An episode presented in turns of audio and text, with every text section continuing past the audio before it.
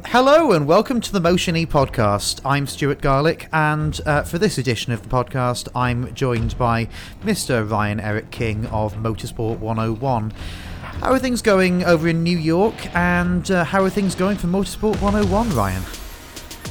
Uh, things things are going well. Y- Your very long-running podcast, Motorsport 101. Um, I've I've been on there, uh, um, and uh, it was very nice for you to invite me on there during the Berlin Formula E races. But uh, uh, where are you at the moment with with M101, and uh, what what have you and Dre been talking about recently?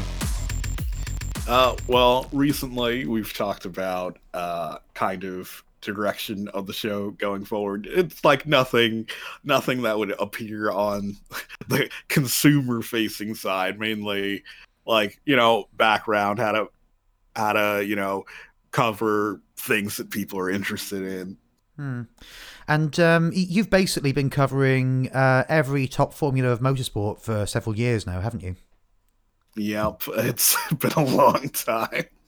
So, um, I, mean, which which would you say is the one that lights you up the most? Obviously, I join you on um, on Discord to talk F1 um, um, on um, um, on an unrecorded um, um, uh, sort of uh, chat room, but uh, voice channel rather. But um, w- would you say uh, it's that, or MotoGP, or LMP, or something else that really lights you up and sort of lights the spark for you guys? Uh, I think I, arguably over the last year it's been Formula Two. Not gonna lie, in terms of Ah. races that we're excited to actually talk about and get into detail about actually what's happening on track. It's Formula Two. So, um, for for those of us who uh, don't follow it, uh, what is it that really sort of lights that candle for you about Formula Two? Uh, I'd say the closeness and competitive competitiveness of the races that you get. Not only great wheel to wheel racing, but uh, actual long term strategic battles that actually strategy calls do matter when you take your pit stops matter.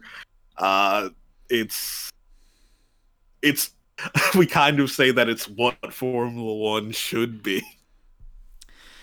Yeah, um, and uh, of, of course, it's designed to give people, in theory, a briefing that they need to get into Formula One. Um, and uh, let's let's see if it will be that for Mick Schumacher and uh, the other person who shall not be named as they go into F1 next season. Um, yeah, and also you've announced on Twitter that you'll be starting a new website very soon uh, about something that is genuinely a zero emission form of sport. So, what is this and what can we expect from it? well, uh, on on this new site, I will still be talking about motorsport, but considering that it's going to be a while before we have motorsport, and uh, somehow they somehow they fell into the situation where it's like, hey, we're the only form of vehicular racing that's going to be happening over the next couple months. I said, why not cover the America's Cup? Excellent. Um, so, um, do, do you think that maybe uh, you might um, um, want collaborators for an America's Cup podcast at some point?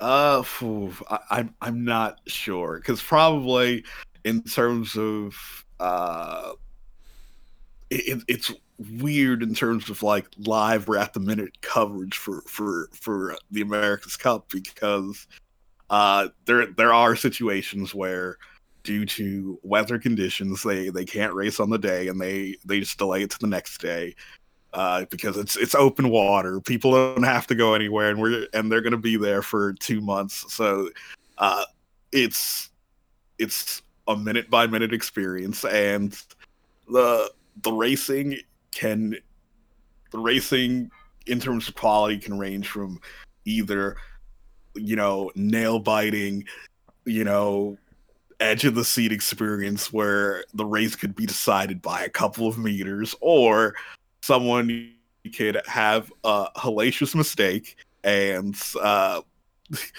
just lose by lose in the range of kilometers. Hmm. Okay, well, uh, it, it sounds intriguing. I'm looking forward to reading your writing about it. And uh, Yeah, it's if you're if you like motorsport, there there are a lot of storylines you could follow that you you'd enjoy. Uh, like Ineos Team UK, you know, obviously Ineos, you know, title sponsor of Mercedes F1 team. Their boat was designed by, by Adrian Newey and Red Bull Advanced Technology. So, and uh, the American Yacht, uh, the New York Yacht Club's yacht, uh, their one of their three team principals is Roger Penske.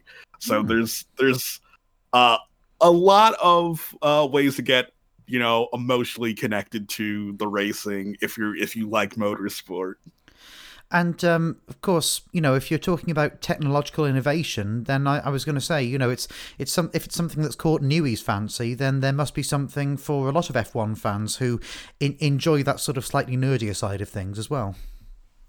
Yes, because if I recall, there on an America's Cup yacht, there are only three spec components besides that, pretty much everything's open for development. Uh, and there's going to be a lot of development over the next two months. And uh, will your website also cover Sail GP, the rival series? Yes, because after the America's Cup concludes, that's when the Sail GP season will start. Uh, well, I, I just hope it won't pull you off uh, Motorsport 101, but uh, it, it's it's a, it, it's a great it's a great idea, and um, you know, good luck with it. T- t- tell us when it comes online, and maybe come back on the podcast and let's talk about it. That would be great. Um, so, what we're talking about today is uh, an article that I wrote this week for motione.org, the website. Uh, and by the way, this article and this podcast and everything I do is brought to brought to you, the listeners, by uh, my friends on Patreon, who have been for many months now uh, subscribing a small amount to get exclusive stuff. For example, uh, these podcasts sometimes weeks before they go on Spotify or Apple Podcasts. Um, audio tracks from interviews before I write them up, and uh, plenty of exclusive newsletters. Uh, that they're on about a fortnightly basis right now, but uh, for anything above a dollar a month, you can get in on the action. Anyway, ad read over, let's get on with it. So, the article was about the future of Formula E and whether it has a bit of a problem. And it was sort of sparked by discussions on other media about comments made by the former Formula E driver and Le Mans winner Loic Duval, the Frenchman. Uh, he drove for Dragon for several seasons in the Gen 1 era, and um, he he had some salty comments to make. Essentially, he said that Formula E was boring and that uh, the only people who say they're excited by it are people who are paid to, paid to say so, i.e., drivers who are who are salaried by teams. So we'll get into that, but we'll also get into um, whether it's fair to equate that with the pullout of manufacturers and um, why manufacturers have been pulling out. And uh, we'll get into uh, a little bit of detail as well about where the manufacturers are going, which is the new LMDH Le Mans Daytona hypercar uh, category. Um, so, Mr. King, uh, let's begin with very quickly the uh, Loic Duval interview on Motorsport Network and its ramifications. Um, do we need to take seriously the idea that uh, uh, that a former Formula E driver says that the cars are really bad to drive and he didn't enjoy it at all, or is this just sour grapes from someone who did far better before he joined and has done done far better afterwards as well? Yes, I mean, I think it's a little bit of column A, a little bit of column B, because like I've heard comments from drivers who've never raced in Formula E, like when asked if if they would ever, you know, give Formula E a chance, uh, they, you know, I've heard the reply of quote, "I don't drive slow race cars," uh, unquote, and uh, and it's, I think it's a situation of kind of them seeing the the general perception of Formula E and kind of amplifying that, or uh, in in Loic's case, you could make the argument of saying he was never, you know, in a competitive position in Formula E. And you see comments about this about every category from drivers, you know, who don't have a shot at winning, where you know it's it's kind of an easy way to to vent in a way, but not vent at your specific team. Yeah, and um, generally, it is true that the drivers who are complimentary about Formula E are the ones currently in it, but I took that and I wrote this in the article as being just a reflection of the fact that Formula E is a young formula and most of the drivers with substantial experience who can talk about it with authority are people who are still there. Uh, I mean, I'm I'm sure maybe you know the likes of Mitch Evans or Jean-Eric Vergne or whoever might have something critical to say after they're no longer in the pay of a Formula E team, but somehow I doubt it. They the people there do seem to genuinely enjoy what they're doing, and you know Antonio Felix da Costa had an IndyCar test, but uh, he's he's shown no um, uh, kind of um, need to jump over there right now or as soon as possible, has he? Yeah, I think it says a lot about the drivers who made a long term commitment to to the category, where obviously you know, like you said, Antonio Felix da Costa has bluntly said that he wants to spend like the majority of the rest of his career in Formula E, and drivers who have made that commitment after having a very long, successful career, like Andre Lotterer, who could have, you know, just remained in sports cars and and you know and in Japan, but beside and decided to continually choose to remain in Formula E whether it be you know you know moving to Techeetah and then over to Porsche, where he's clearly making a conscious decision to remain in Formula E. And actually, speaking of Andre Lotterer, um, given his former reputation as a decent driver who um, is pretty good in endurance cars um, and um, and uh, basically paid for an F1 drive for one race to say he'd done F1 and then said, no, I'm done with this now, you know. Um, so um, basically, a decent endurance driver with a bit of character. Um, is this the greatest sporting heel turn ever? The fact that he's somehow become Formula E's version of Dale Earnhardt now?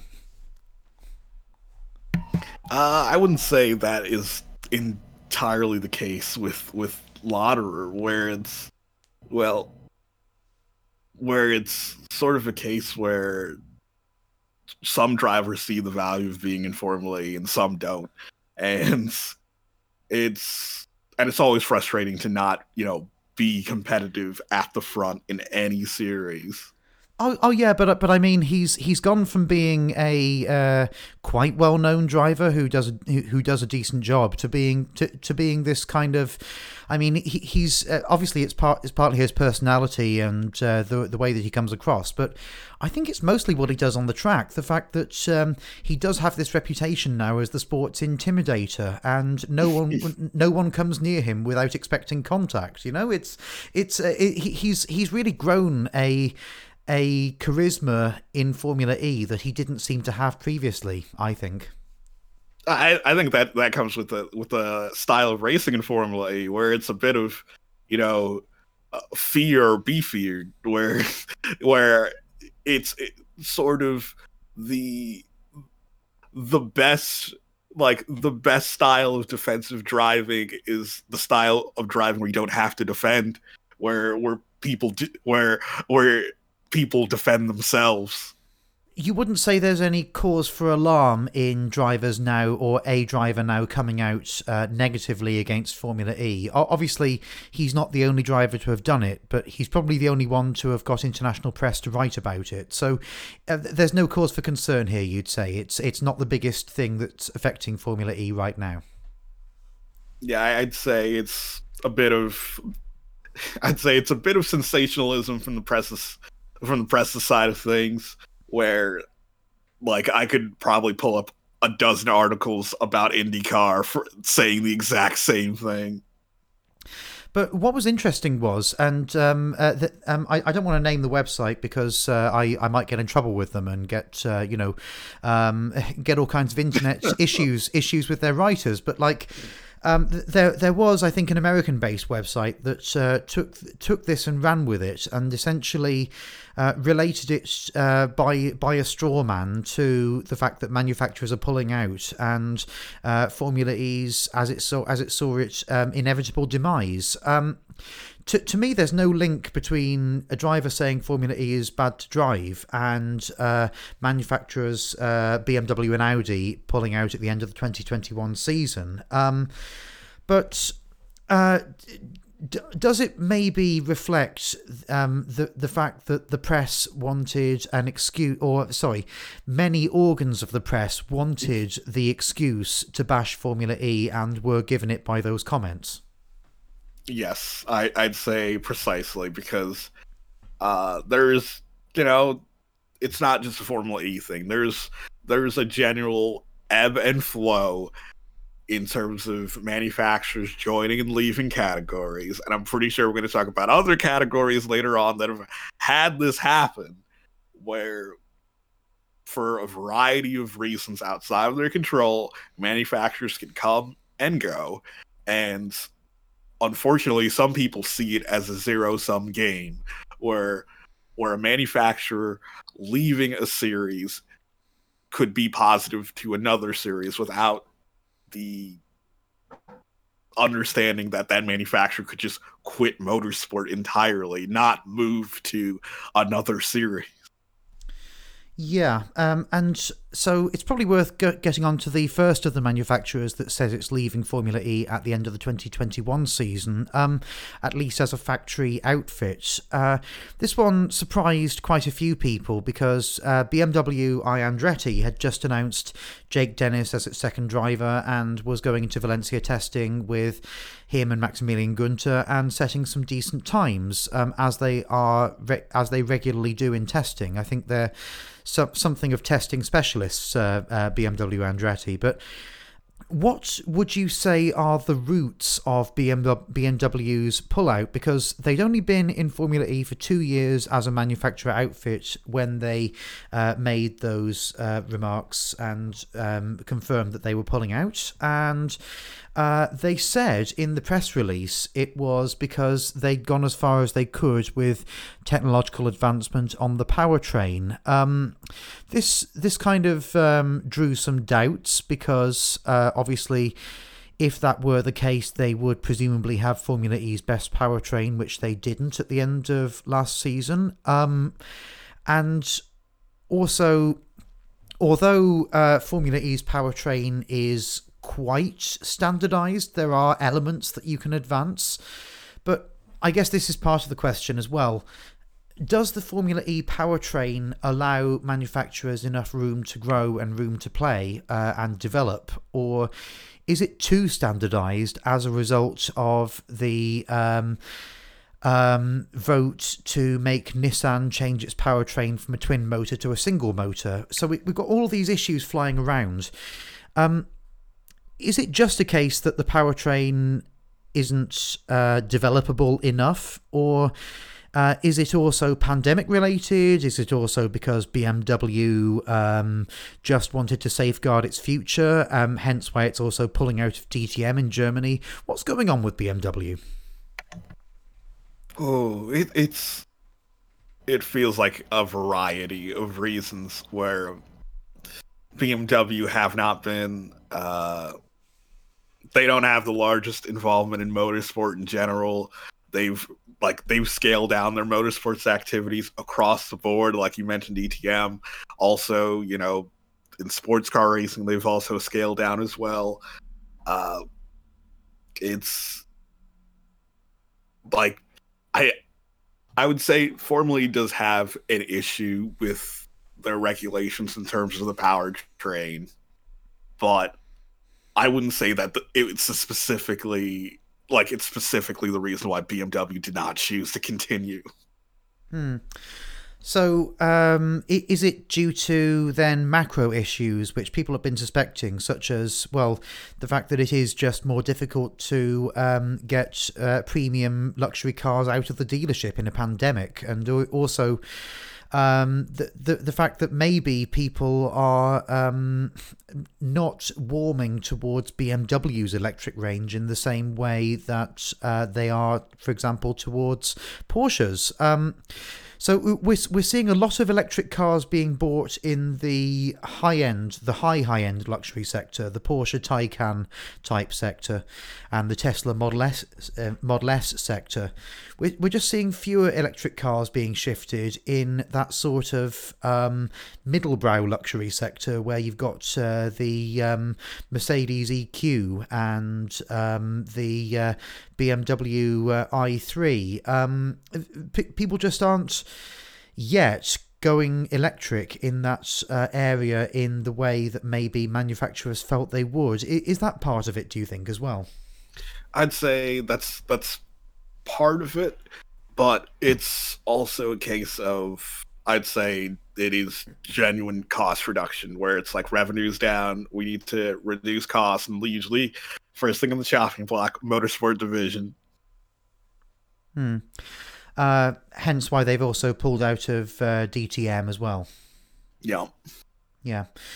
So um, this kind of raises the spectre of the fact that BMW um, aren't seen as the most trustworthy manufacturer to underwrite a series, given that they did pull out of DTM the last time it was in trouble, and after that they pulled out of Formula One at the first sign of the 2008 financial crisis. Uh, funnily enough, just after they'd uh, built a potential championship winning F1 car in 08. So um, is is this just um, an example of how corporate culture differs so much between the different German manufacturers? I mean, um, Audi have been in Formula E for the long term. Porsche say they will be, um, and both of them were in sports car racing for the long term.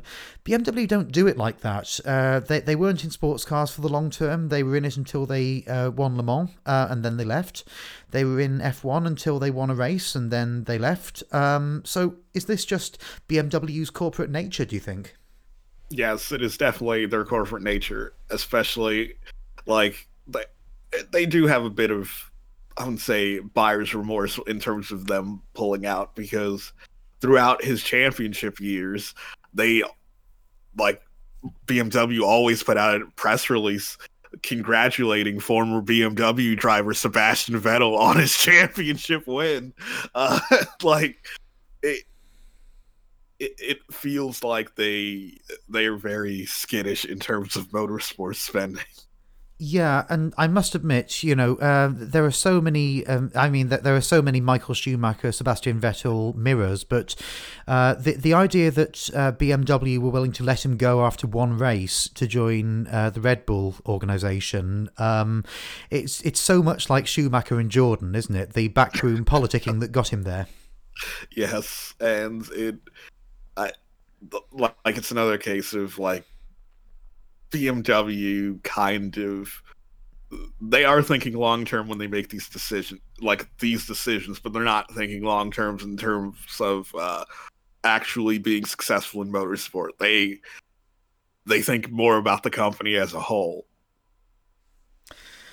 So, um, is Formula E still an attractive place for manufacturers? And um, secondary question to that.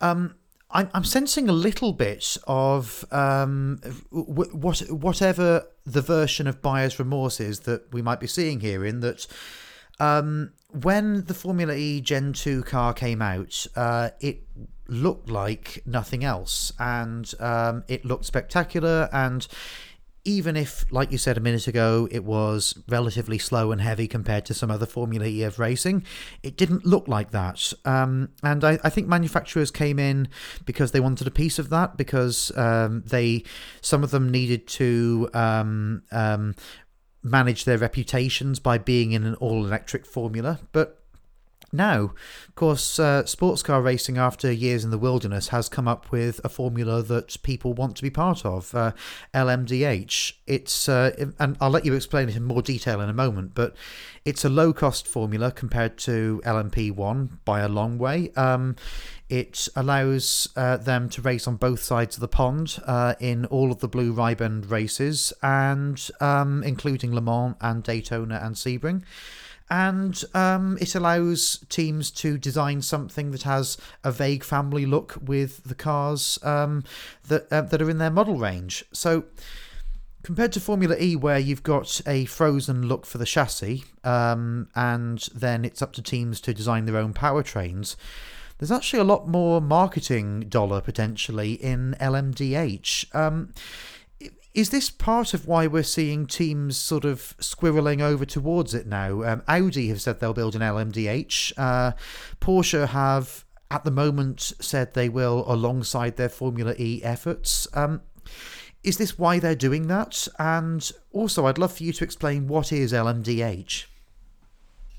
Well, like the brief explainer for LMDH is that it is, in some ways, the spiritual successor to uh, IMSA's, uh, the North American Championships top uh, sports car class, uh, DPI, Daytona Prototype International, where this is quote at originally this was conceived as DPI 2.0, the second generation DPI car, but due to uh, uncertainty in terms of the Le Mans hypercar category and needing to re you know reassure uh, you know international sports cars feature as a whole, uh, it it was conceived for them to have some sort of convergence, and the result of this was LMDH. So, um, uh, just to interrupt, Le Mans Hypercar was the original idea that the ACO, the Le Mans people, and FIA came up with as a replacement for LMP1, wasn't it? Um, now, yes. a- am I correct in saying that? Um, uh, so, obviously, the private team Scuderia Glickenhaus and also Toyota are there. Yes, those are the two manufacturers that are already there. Uh, Peugeot are also committing to that category. Aston Martin were planning on joining that category, but it seems like uh, that project is now gone. So, um, I'm aware vaguely there's this history of hatred between Le Mans and Daytona and the IMSA people. So, uh, is is that part of the reason why they couldn't just sit around a table and say, "Let's make one formula"? Yes, because it was originally going to be two different categories. Technically, it still is two different categories, but uh, through this negotiation process, they were able to come up with uh, with LMDH, which is going to be, you know, IMSA's top category. IMSA won't allow hypercars to run in their championship, though LMDH will be allowed to participate in uh, the World Endurance Championship as uh, a joint tap top category with the hypercars. Okay, so it might end up a little bit like when, in that brief period of 1991 92, you had Group C and 3.5 litre sports cars roughly on the same performance level. Yes. Uh, though currently, LMDH is uh, by an order of magnitude more affordable than hypercar. And um, they're both hybrid, aren't they? No, you, uh, you, you're hi- in the hypercar category. You don't have to run a hybrid system. But Toyota obviously will because that's their thing. Yes. Yeah. Uh, okay, but but Glickenhaus are not. Yes, Glickenhaus or not. Okay, so um, but in L- in LMDH, do you have to run a hybrid system? Yes, you have to run a hybrid system. Originally, it was conceived that all the manufacturers would be allowed to build their own systems, but that was dropped for cost reasons. So now there's a spec hybrid system. Okay, so actually all of the good publicity that manufacturers could get from running a hybrid is uh, mitigated by the fact that it's not their hybrid. Yes, it is. It won't be a hybrid. It'd be completely off the shelf. So, so, so actually, that uh, kind of punctures the argument that uh, you're getting the same marketing publicity whether you're in Formula E or LMDH, uh, given that um, you have one electric power unit and one sort of electric power unit, uh, both both doing similar jobs. Because on the one hand, you know, in Formula E you have to build your own. So, so now now we're getting into the uh, detail area from the article of uh, whether it's better for marketing to build your own and say in marketing you've built your own, or whether it's just good enough to be there. Um, and uh, I've I've argued that uh, building your own and uh, running it in Formula E is still pretty important, but um, it sounds like maybe Audi don't agree. Uh, now. Audi have pulled out of Formula E for different reasons, I think. Uh, they've already won a title in Formula E with Lucas di Grassi in season three uh, after that famous incident. Um, and um, and after Sebastian Buemi uh, and his his comedy tantrum in Montreal, um, the, um, the classic season really. Uh, yeah. yeah. Uh, so so they've already won their title, and they were nowhere near it uh, last season. Um, and maybe it does feel like it's time a little bit. They they have got a lot of mileage out of being in Formula E, and um, it is a pandemic. And if they do have that. Um, inkling to go for sports cars for a while where where you know they they won something like 500 Le Mans 24 hours in a row. Um I think it was actually 7 in a row wasn't it? Um um maybe they should go back there because you know the whole reason they quit sports cars uh, was because of Dieselgate, essentially, and because they needed to clean up the reputation literally by going to an all electric formula maybe maybe the with people having short memories the time when they need to do that and launder their reputation has passed and maybe they can get back to what they feel they're best at now. Um, is this most of it or are there other reasons why audi are leaving? Uh i'd say in terms of like i'd say yes to a degree this is in terms of, of them leaving where they've you know they've won the championship. They've been around the series for a while. They there wasn't really any more. There wasn't really any more peaks they could summit. It and based on what they're doing afterwards, what in terms of sports cars, where this is the first time in 20 years you could theoretically you know, complete the endurance triple crown in a single season. You can win Daytona, Sebring, and Le Mans all in the same year overall now, and they already they they've already said they already announced their project of attempting to uh, win the Dakar with an electric car, be the first electric winner, even though it might have an asterisk attached to it. Which would be an incredible undertaking, and um, of of course. Uh, not quite on the level of Le Mans, but in terms of um, one off adventures, I would say uh, going to uh, Dakar, or Paris Dakar as it used to be known, and um, winning outright. I mean, it, it, did wonders for Peugeot Citroen's reputation after they had to leave, well, after, after Group B was abolished in rallying. And. Um, I, I, guess uh, Audi are looking for a uh, similar kind of burnishing of uh, their reputations. G- given that um, as well, Audi, um, g- given that they appear to be going in the direction of SUVs, does it just make more sense to go off road rather than, uh, you know, Formula E? Uh, I'd say, like, in terms of single seaters, especially nowadays, besides the the Indianapolis 500, the most of prestige are in season championships. You have to be there the entire year and win the championship. In for obviously the Dakar is one race to get the prestige from winning that event. You just need to win that race. Uh, in sports cars, uh, the championships do matter, but not to the same degree as major victories. People want to win the Daytonas, the Sebrings, the Le Mans. Like it's um, like you mentioned in the article, there there is a lot of value attached to winning Le Mans.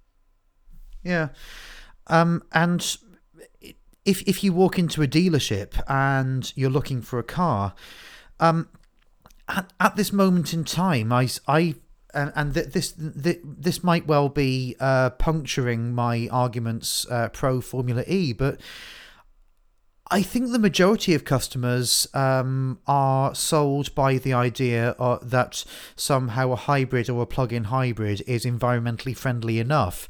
I don't believe it is. I think we need to get off fossil fuels. But uh, I, I think if you're a car salesman, you're perfectly capable, if you're any good, of selling the idea that, well, you've got half the capacity in this battery and uh, you're barely going to need to uh, fuel it up, you know, uh, all this kind of thing. And I, I think um, for most potential car customers, the idea of driving a hybrid is good enough right now, particularly if you can get your hands on, say, a Lexus 4x4 um, or an Audi Q7 or something. Whereas, you know, um, the the uh, sales pitch for all electric is potentially a lot more difficult still. Um, I don't know what you think about that. Uh, oh, I'd I'd say that there is a certain uh, there's a certain degree where people are just willing to get a plug-in hybrid, uh, but it's mm, I, I'd say that a part uh, a deg- to a degree, it hurts Formula E that they don't quite have that prestige yet. That you know, obviously a lot of people said that their their their promotion from international championship to world championship in the FIA is meaningless. But to a lot of people, a world championship just sounds a lot better on paper than just championship. And it'll take time for Formula E to cultivate, you know, history and prestige, but it, it'll get there. They just need to be around for it. It's it's just that you know a lot of people might not follow the Dakar, but it does to people who somewhat tangentially follow motorsport, it does conjure images of what an experience of a Dakar is to be out in the desert. And if a manufacturer is able to get an electric car to do that, it's going to have a lot of brand value that people just assume that, hey, this is an electric car that's going to be durable and reliable. I, I wonder as well how much, and uh, I, I sort of touched upon the internet culture war um, of car fans uh, that we have at the moment, uh, uh where, whereby a sizable proportion, shall we say, of the F1 fan base uh, is either um, older commentators, let's face it, like myself, um, who um, I I perhaps am different to most people my age in that um, I like the all electric technology. I I like um, what Formula E has produced uh, more than Formula One at the moment, but I think the majority of people in my age group would prefer the petrol head side of things. Would call themselves petrol heads. Would uh, would say th- uh, would would say things like "Let's bring back V10s, stroke V12s, whatever's uh, on the menu this week." Um, and um, th- there's there's a lot of nostalgia in the older in, in the sort of older stroke middle age groups, whereas I think there's a lot of younger people who are more willing to change and um, you know maybe the racing equivalent of the K-pop stands, uh, the the sorts of people who post Lando Norris memes um, and you know maybe they're more likely to get on the side of a formula like Formula E, but you've got this kind of I would say age-based culture war going on and. Um, in a way, Formula E's found itself, without meaning to, boxed into this corner of the internet. I still love Formula One, I still watch all the races, but I just love Formula E more. Um, and. Um, but somehow the culture war says that you've got to take one side or the other, uh, that you can't like K-pop and death metal. You know, um, it, it, has Formula E found itself a prisoner of this culture war a little bit? Do you think? Uh, I let's say yes and no. It's I I think Formula E is where it is positioned in the, like the the collective imagination of of the motorsport public in a pretty good position that while they might be ridiculed today, they're tomorrow's nostalgia. People are gonna people are gonna be fond of this era of Formula E with this very close competitive racing uh, it's sort of kind of having to go endure this period of time where they're relatively the new kids on the block and get ridiculed. But you know 10 15 years down the road people who are teenagers now are going to be you know well into adulthood and look back fondly at this time in formula e in 2019, from that standpoint, the idea of having a series that didn't require permanent circuits, that uh, came to the spectators by being in the middle of cities, um, and that allowed people to mix freely in fan parks, seemed like a great idea. Um, and that's that's only become less of a great idea uh, in the light of a pandemic that Formula E couldn't possibly have forecast. So um, given that coronavirus appears to be with us uh, in the long term now, uh, vaccinations are happening slowly, and um, it's un- it's it's unlikely in the extreme that we'll get all of the Formula E rounds that we'd hoped for done uh, this season. Um, what's the future for a city street racing series when city street racing behind closed doors just makes no sense? It's sort of you know sort of a wait and see, just find an alternative until things can somewhat return to a new normalcy. That's sort of been the case with uh, a lot of, you know, whether it be racing series or other, uh, you know, sporting championships where you have to find it. It's either postponed, find another alternative, and wait and see.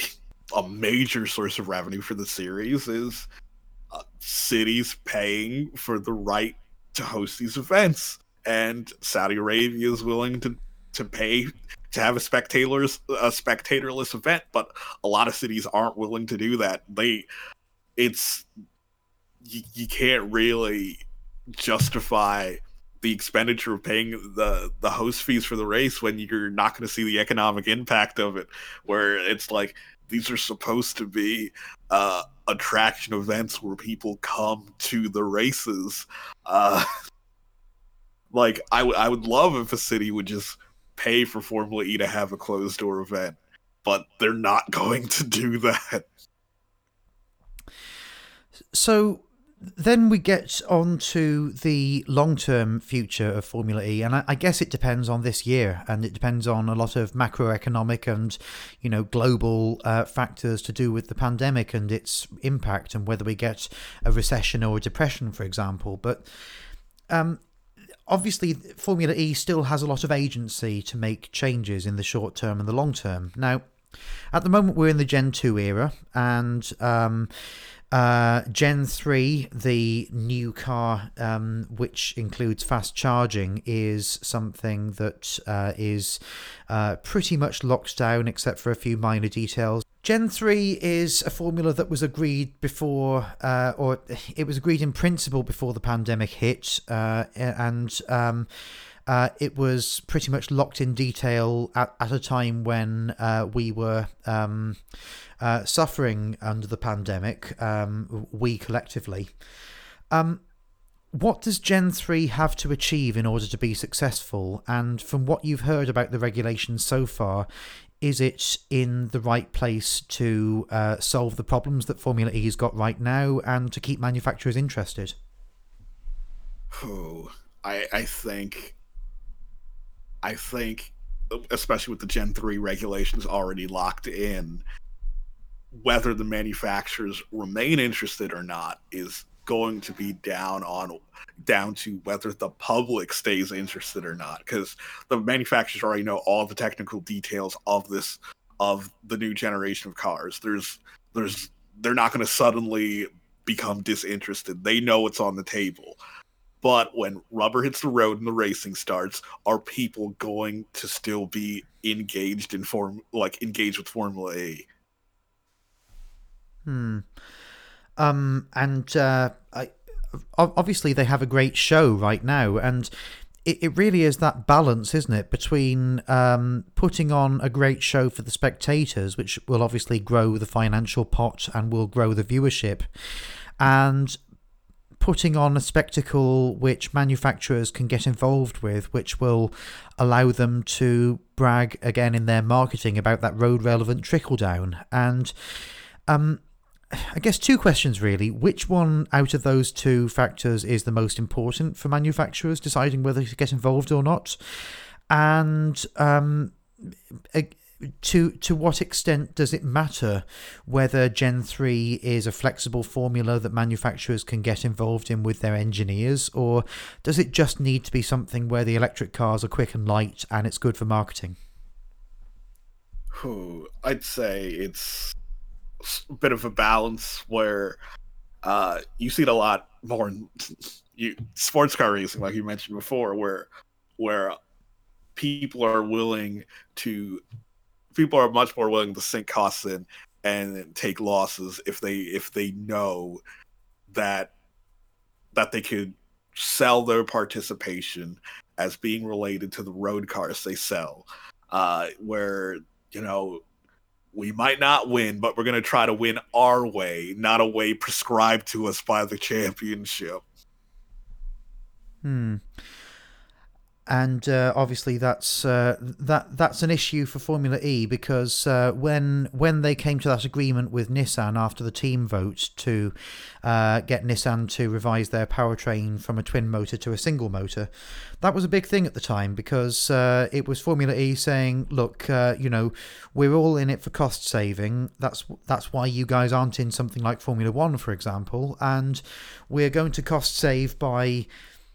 Creating a more standardized version of the regulations that you came in with and um, uh, preventing an arms race. Um, now, obviously, part of BMW's reason or excuse for leaving is that uh, they felt they got as far as they could with the standardized formula.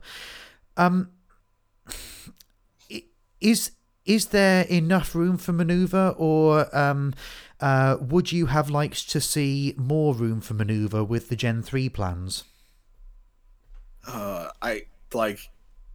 I'd like to see certain changes, like, but it would require a a mass. It would require a change in philosophy about how the championships re- regu- regulated, because if if you're going to start opening up avenues of development to have different ways to propel the car, you're going to have to find new ways to regulate that somewhat keep a competitive balance because the more room you open up like the more room you open it up for development the the bigger the window in terms of performances where you could have someone be wholly dominant where they could just run away for the next half decade and there's nothing in the rules you could do to stop them. Yeah, and the reason that someone like Mercedes, uh, who are probably the people with the uh, um, most claim to be dominating any form of motorsport right now out of the Formula E manufacturers. That the reason why Mercedes will never dominate Formula E, at least under the Gen 2 regulations, is because um, they aren't allowed to vary that much in terms of their technology, unlike in F1. Um, so uh, if if you came up with a liberalised slate of regulations for Gen 3, then there is the risk of, say, Porsche or Mercedes coming up with the magic solution that no one else does, and you know, all of a sudden you end up with with cars two or three seconds a lap faster, lapping other people, and that's going to then turn off viewers and um, reduce the pot, isn't it?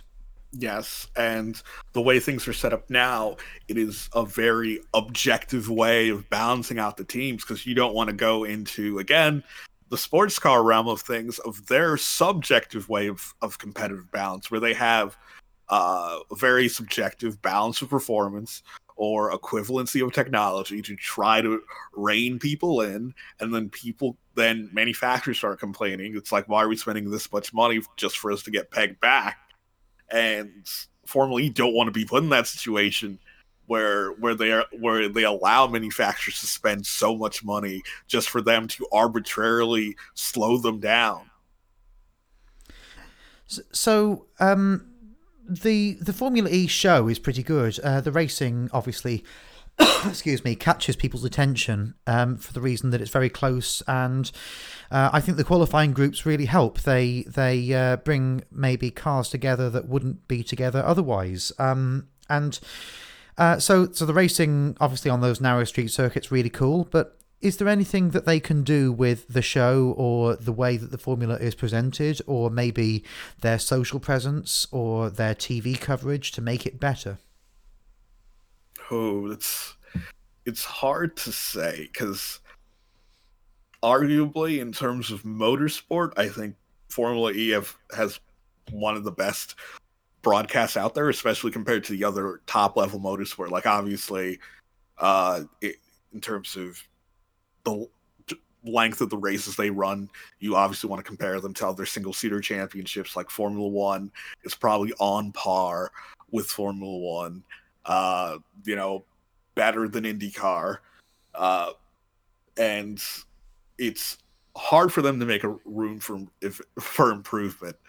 Coming from someone who, who's already heavily invested in this championship, maybe uh, like just take a step forward for the people who are already dedicated.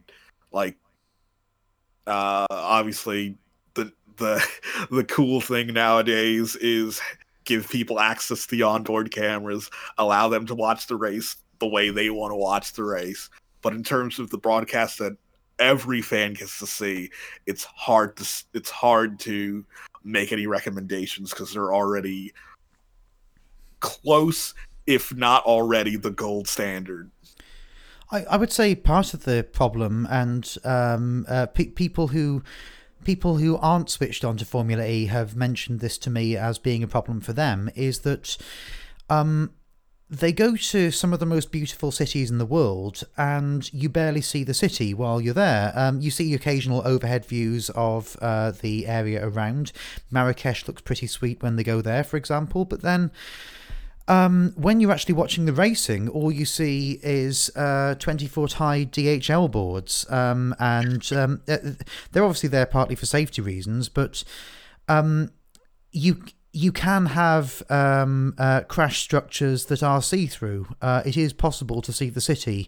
Um, you don't necessarily need advertising on your crash structures all the time, I would say. Uh, so maybe something they could improve is finding a way to bring more beauty into the camera angles when you're showing these wonderful electric cars going through a city. Um, maybe also find a way to go through parts of cities that are a little more attractive. Um, the ExCeL Centre in London's Docklands is no one's idea of the best part of London, um, but it's the part of London which is closest to a, closest to an airport and which is uh, uh, easiest to book. Um, if if you if you got into got into politics with the uh, mayor of London over uh, having a race in central London, I think you'd be taking several decades getting a race done there. So uh, th- there are political reasons why, oh. and I, I, would I would imagine also the Docklands region of New York. You know the reason why it's there, Brooklyn is is a similar reason. But uh, what's your opinion on getting more beauty into those city races?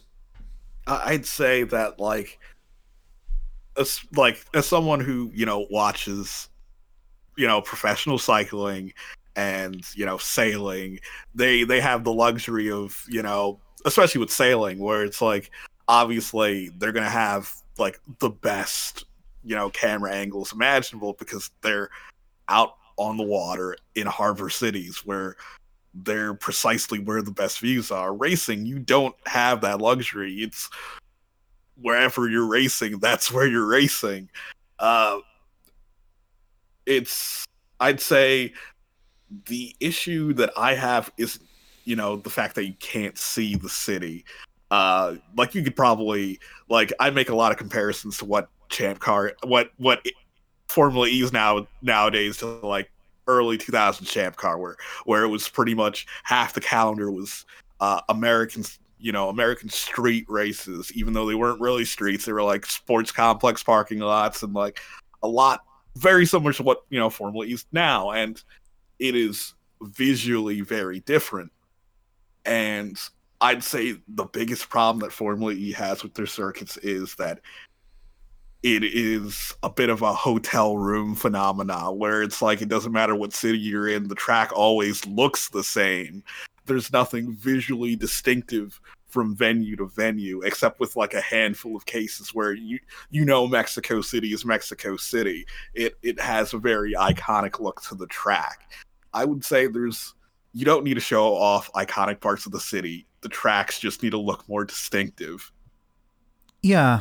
um, I I think uh, the place where my argument was coming from was that um, we we've all played uh, video games where they take um, racing series, usually fictitious, to various cities around the world, and um, you know it's the city because they show the major landmarks and you're driving around them. Um, now, I'm I'm not suggesting that Formula E should be um, uh, should should try should try to be or could ever be Turbo Outrun, for example, or for Forza Horizon, but um, at the moment, TV viewers and internet viewers are getting none of the character of these wonderful cities. So, in a sense, the USP is rather more that people from those cities can get to go and see Formula E easily.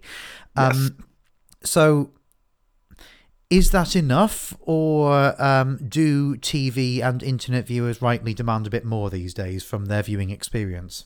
I, I think I think viewers are a bit over ambitious in terms of what they want, but there is more that Formula E could do. Like you don't see this in, say, professional football, where people like no one's saying that. Oh, I'm watching Arsenal play tonight. Where's Big Ben? It's like. it's like they just need to make their venues look and be more iconic yeah, I'm I'm watching the Buffalo Bills tonight. Uh, where's where's whatever's the good thing in Buffalo? Yeah, it's it's again the, the hotel room phenomena where like every place they go to, blue walls, same ad branding, uh, like you can't see the fans except in Mexico City.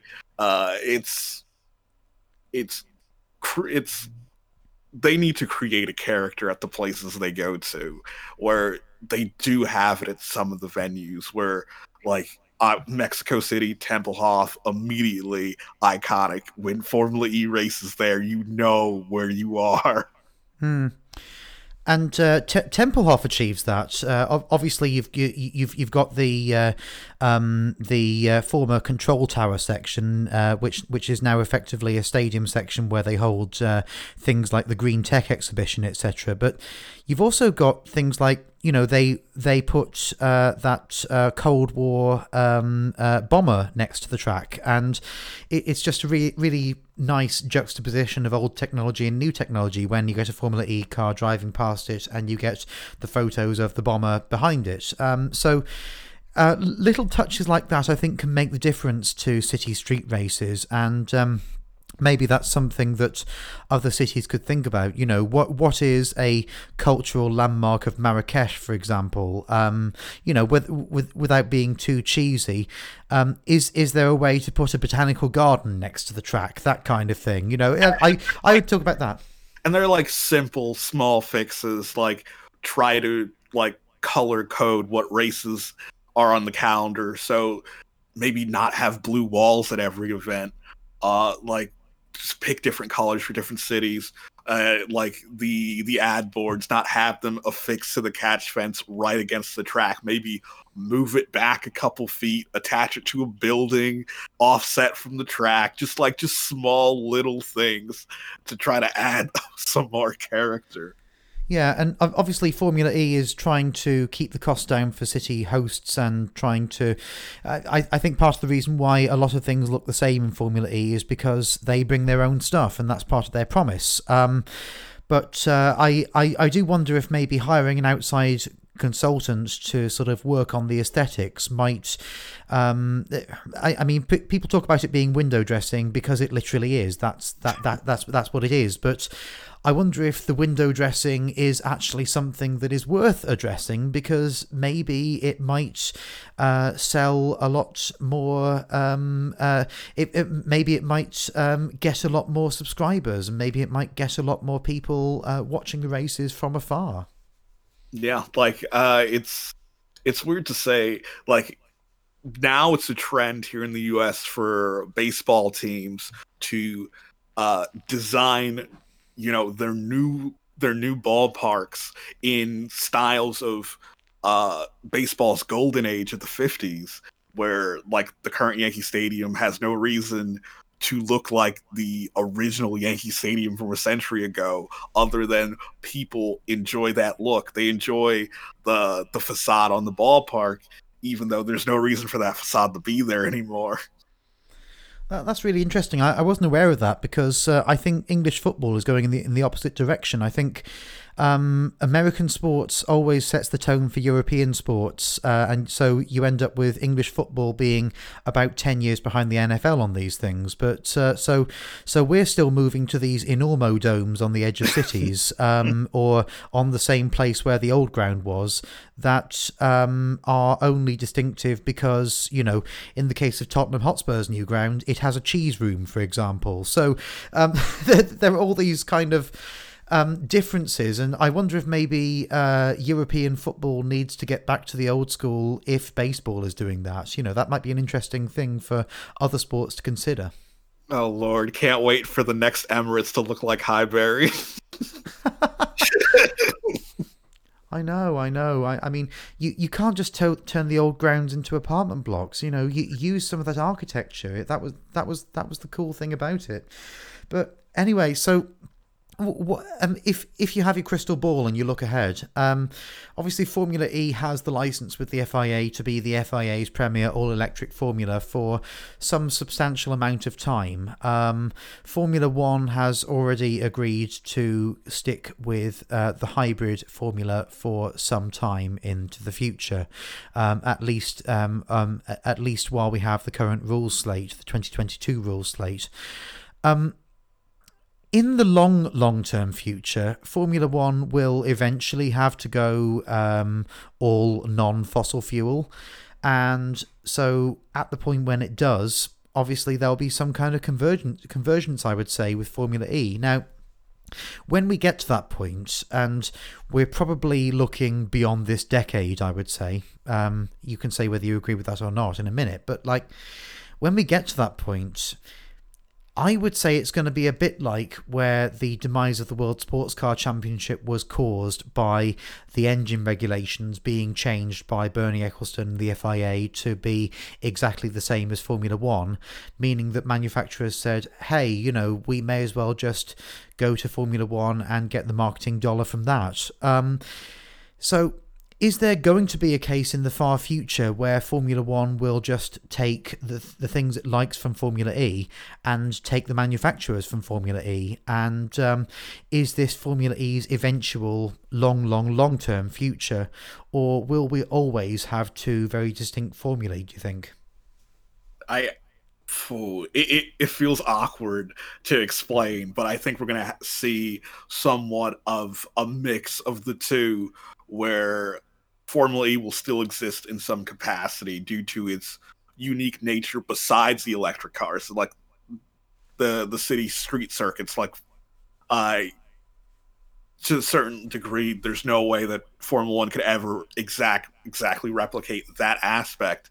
Though I also believe that Formula One will never truly go fully electric. I think it'll be a situation where we go back to, you know, the FIA's oldest equivalent of technology rule, where uh, forced induction cars were always limited to half the engine displacement of uh, the naturally aspirated cars. There's going to be some level of equivalency of technology between the all electric Formula One entries and the hybrid ones because I don't think they'll ever fully move away from having hybrid cars in Formula One. Right. Um, of course, at some stage, the world's natural resources will be exhausted, and Formula One might become a bit irrelevant at that stage.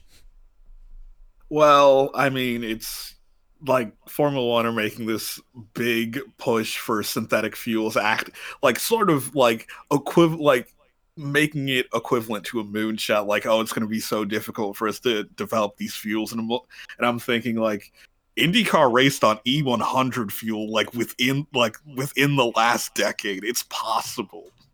It's completely possible.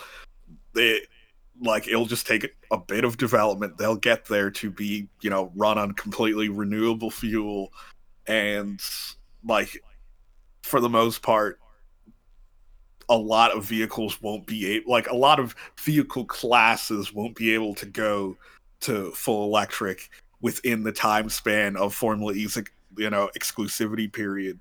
Uh, so like hybrids will be around for a, for a long time as well, and in terms of you know development costs and running costs, I Formula Formula One are gonna need privateer entrants, and they're not gonna want to spend as much money on electric development as the big manufacturers are. There, there'll always be a window for hybrid vehicles in motorsport. Indy cars run on ethanol. Uh, it was largely for sponsorship reasons, and once that sponsor left, they stopped running it. Uh, but for Formula One to do it, it's completely plausible. They will run some form of synthetic fuel. It won't be ethanol, but it'll be something similar. And like like I said earlier, there'll always be a window for hybrid vehicles. Uh, what the what the you know exact composition of that hybrid might look like in Formula One's future, don't know. Well, uh, follow along with the Motion E podcast on Spotify, Apple Podcasts, or wherever you get your audio from. Uh, follow Motorsport 101 as well. Uh, they uh, they have a presence on YouTube. They're on Twitter. They're um, uh, also on uh, the audio platforms. And um, yeah, motione.org. And if you want to take that relationship a bit further, then it's patreon.com forward slash motione.org. Um, thank you, uh, Ryan Eric King, for your expertise. Really appreciate it. And um, good luck with everything. Thank you. Always enjoy being here.